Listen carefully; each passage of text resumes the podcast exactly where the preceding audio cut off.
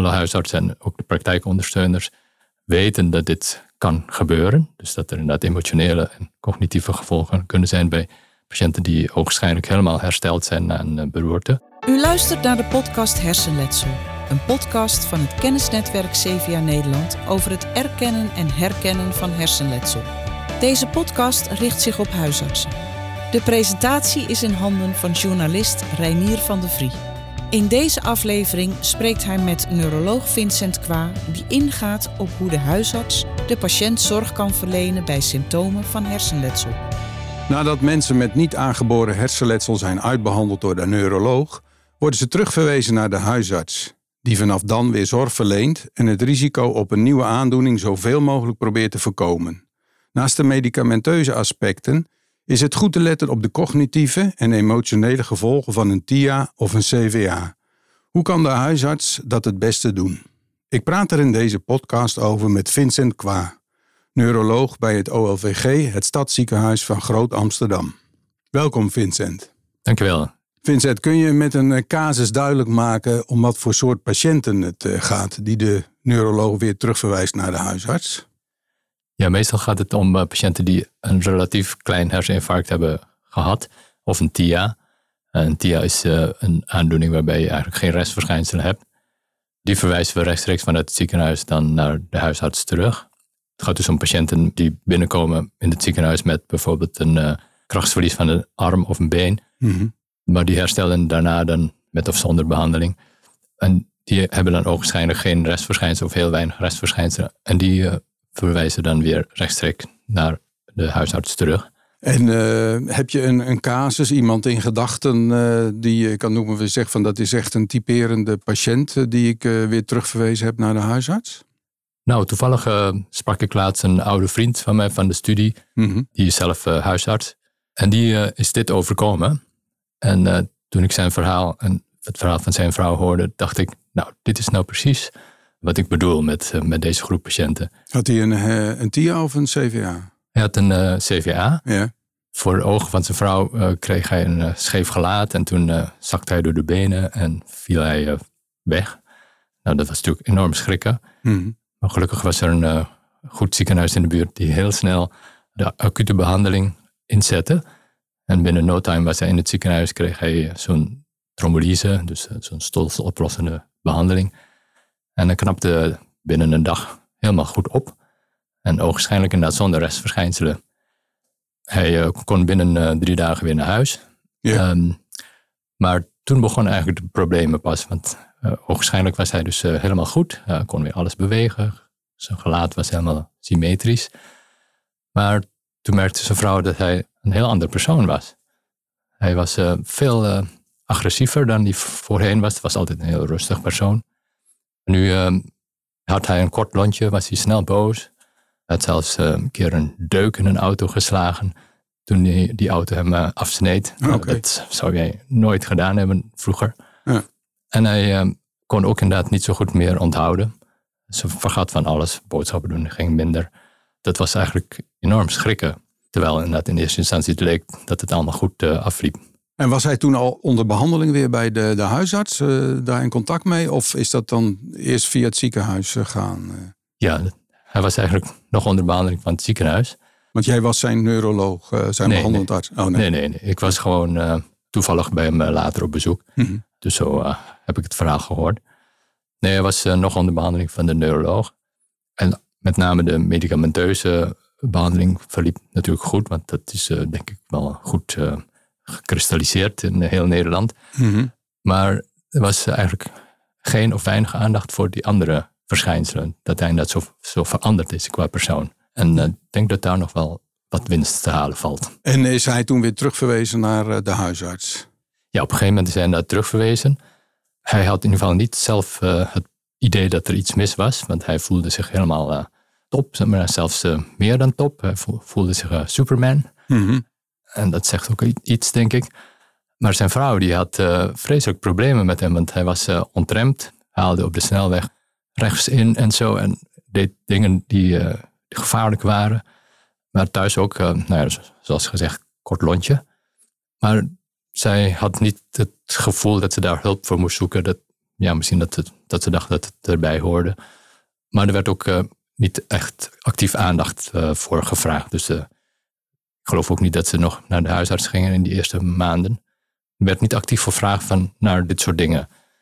Nee, maar hier was het dus eigenlijk wel verstandig geweest als hij bij de huisarts terecht was gekomen en dat hij een, uh, nou ja, een traject in gang uh, had gezet om verdere zorg te verlenen. Ja. Want welke risico's lopen mensen met hersenletsel voor gezondheid die dat gehad hebben en nou, die in het ziekenhuis uitbehandeld zijn en dan nou, weer normaal moeten kunnen functioneren?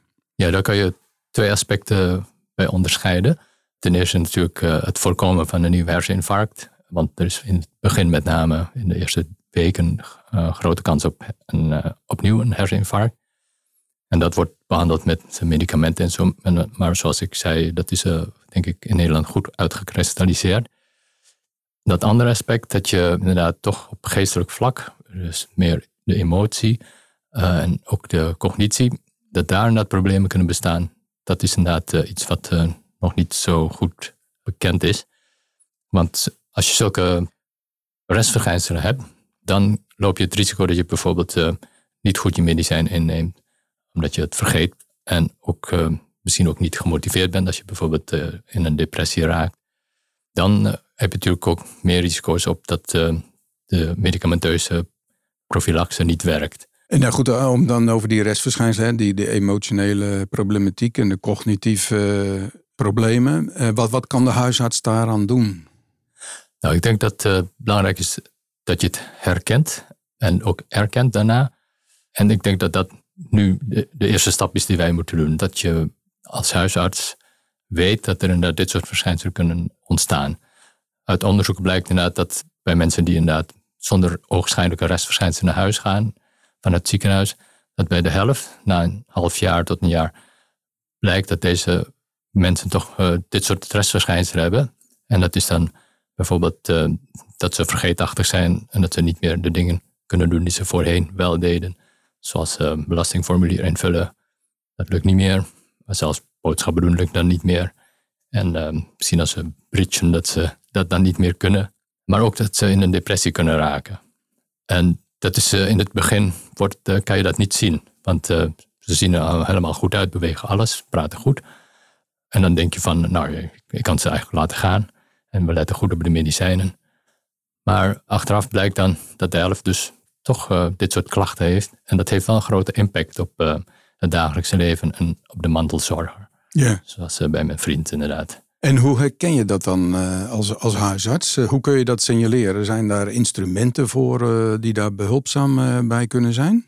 Dat is iets wat inderdaad nog goed onderzocht moet worden, hoe je dat precies doet. Maar ik denk dat in eerste instantie je ervan bewust moet zijn en dat je er ook naar moet vragen bij de, een van, bij de eerste contact. Van hoe gaat het thuis? Hoe gaat het met, met het denken? En hoe gaat het met u? bent u somber bijvoorbeeld? Hoe gaat het met uw gevoelens? Dus dat is denk ik goed om dat altijd te vragen. Slapen is geloof ik ook een belangrijk iets, hè? Slapen kan ook een probleem zijn, inderdaad. Dat heeft dan te maken vaak met de stemming. Als je somber bent, dan slaap je s'nachts veel minder goed.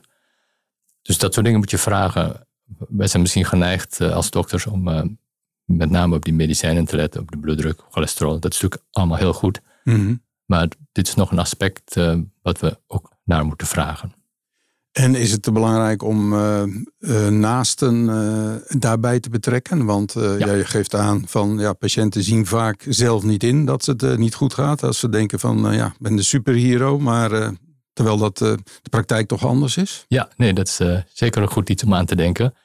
Je moet inderdaad de mantelzorger ook bevragen van hoe vindt u dat dat gaat? Want die merken inderdaad meer dingen op soms dan de patiënt. Vooral als je ziekteinzicht wat verminderd is na zoiets, dat wat, wat kan gebeuren. Dan moet je zeker de mantelzorger vragen. Ja, ja. Kunnen we dus even langslopen wat de huisarts dan aan behandeling of therapie kan doen, bijvoorbeeld bij cognitieve problemen? Wat, wat, wat is er dan mogelijk? Ja, nou, wat je kan doen als je dat uh, hoort van de patiënt of de mantelzorger dat er emotionele of cognitieve problemen zijn, is dat je informatie geeft. En misschien is het zelfs goed dat je daarvoor al informatie geeft uh, dat het eventueel kan gebeuren. Die informatie behelst dat je inderdaad uh, dat patiënt en partner moet weten dat je wel eens inderdaad een korter rondje kan hebben, dat je vergeetachtig kan zijn en, en misschien ook zelfs een sombere stemming kan hebben. Nou, als je dat merkt, dan zijn er tools waarmee je de patiënt en de mantelzorger kan versterken. Dat wil zeggen dat ze zelf manieren kunnen um, uh, toepassen om hiermee om te gaan. Nou, dat lukt vaak al goed. Als het dan niet lukt, dan kun je inderdaad mensen erbij halen die daar ondersteuning in kunnen geven. De meeste huisartsen hebben ook een praktijkondersteuner. En die zijn soms ook in de uh, geestelijke gezondheidszorg gespecialiseerd. Die mhm. kun je dan inschakelen. Of je kan zelfs verwijzen naar uh, een ergotherapeut die misschien aan huis komt. Of zelfs uh, naar revalidatiearts. Het hangt een beetje vanaf hoe, hoe erg het is en hoe, hoe de zaken thuis misschien mislopen bij de patiënt. En nog even terug naar het voorkomen van nieuwe problemen, een nieuwe CVA of TIA. Is het belangrijk aandacht te besteden aan leefstijlfactoren? En waar moet je dan als huisarts precies aandacht aan besteden? Dit hoort dan weer meer bij de kant van de lichamelijke nazorg, zou ik maar zeggen. Dus eh, het voorkomen van het infarct. Dan kun je dat adviseren om een gezonde leefstijl aan te nemen. En dat is bijvoorbeeld gezond eten, blijven bewegen en afvallen en dat soort dingen. En niet roken natuurlijk.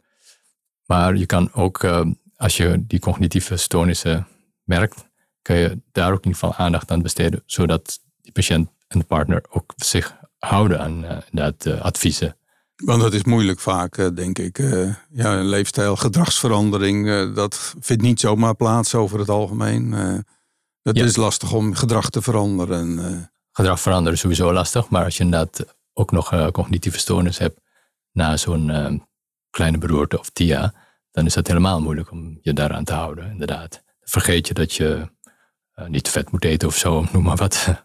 Ja, ja. Maar daar kan de omgeving, uh, ja zeker in het geval van de voorbeeld, kan uh, de echtgenoot daar ook veel aandacht aan besteden, neem ik aan. Ja, zeker. Maar inderdaad, als je dan ook nog een kort lontje hebt, dan kan ik me voorstellen dat het moeilijk is voor een eh, partner om te zeggen van, Jan, dat, uh, dat mag je niet eten. Bijvoorbeeld. Dat is niet zo gezond om te eten.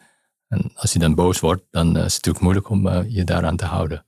Ja, je wil natuurlijk ook geen uh, verdere conflicten veroorzaken. Dat maakt het leven ook niet aangenamer samen natuurlijk. Nee, precies. Nee. Terwijl je ook al zo'n schrik hebt van zo'n dia of beroerte. Is het niet erg lastig voor een huisarts om patiënten die in een ontkenningsfase zitten, om, om die op een goed spoor te krijgen? En, en wat kun je dan doen? Ja, dat is zeker moeilijk, ja.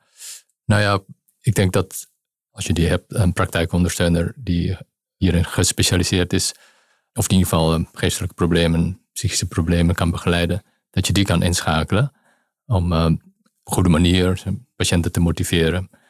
Er zijn ook weer gesprekstechnieken voor die je kan aanleren, zoals motiverende gesprekstechnieken en dergelijke. Dus dat zijn dingen die je kan inschakelen. En is het uh, ook um, nodig, of wanneer is het nodig om uh, voor de huisarts om weer contact op te nemen met de neuroloog of met het ziekenhuis? Zijn daar momenten dat je dat moet doen? Of? Ik denk dat de huisarts weer contact met ons kan opnemen als het inderdaad toch blijft ontsporen terwijl je allerlei dingen hebt geprobeerd. En dan kunnen wij bijvoorbeeld onze neuropsychologen of revalidatieartsen erbij halen en uiteraard als er nieuwe neurologische verschijnselen zijn, maar dat spreekt vanzelf. Is het uh, eh, CVRM, het uh, cardiovasculair risicomanagement, is dat eh, goed geregeld in Nederland of, of zou dat beter kunnen nog? Nee, ik denk dat de cardiovasculair risicomanagement die de huisarts nu doet best goed geregeld is in, in Nederland. Maar dat beslaat met name de medicamenteuze deel daarvan. Dus het let op cholesterol, bloeddruk en dergelijke. Ik denk dat het heel goed geregeld is. Met name ook via de POH'ers, de praktijkondersteuners. Maar ik denk dat uh, wat nog verbeterd kan worden, is inderdaad die aandacht voor de emotionele en cognitieve gevolgen bij patiënten. Binnen Nederland zijn er denk ik op bepaalde, in bepaalde regio's wel afspraken daarover, maar niet overal.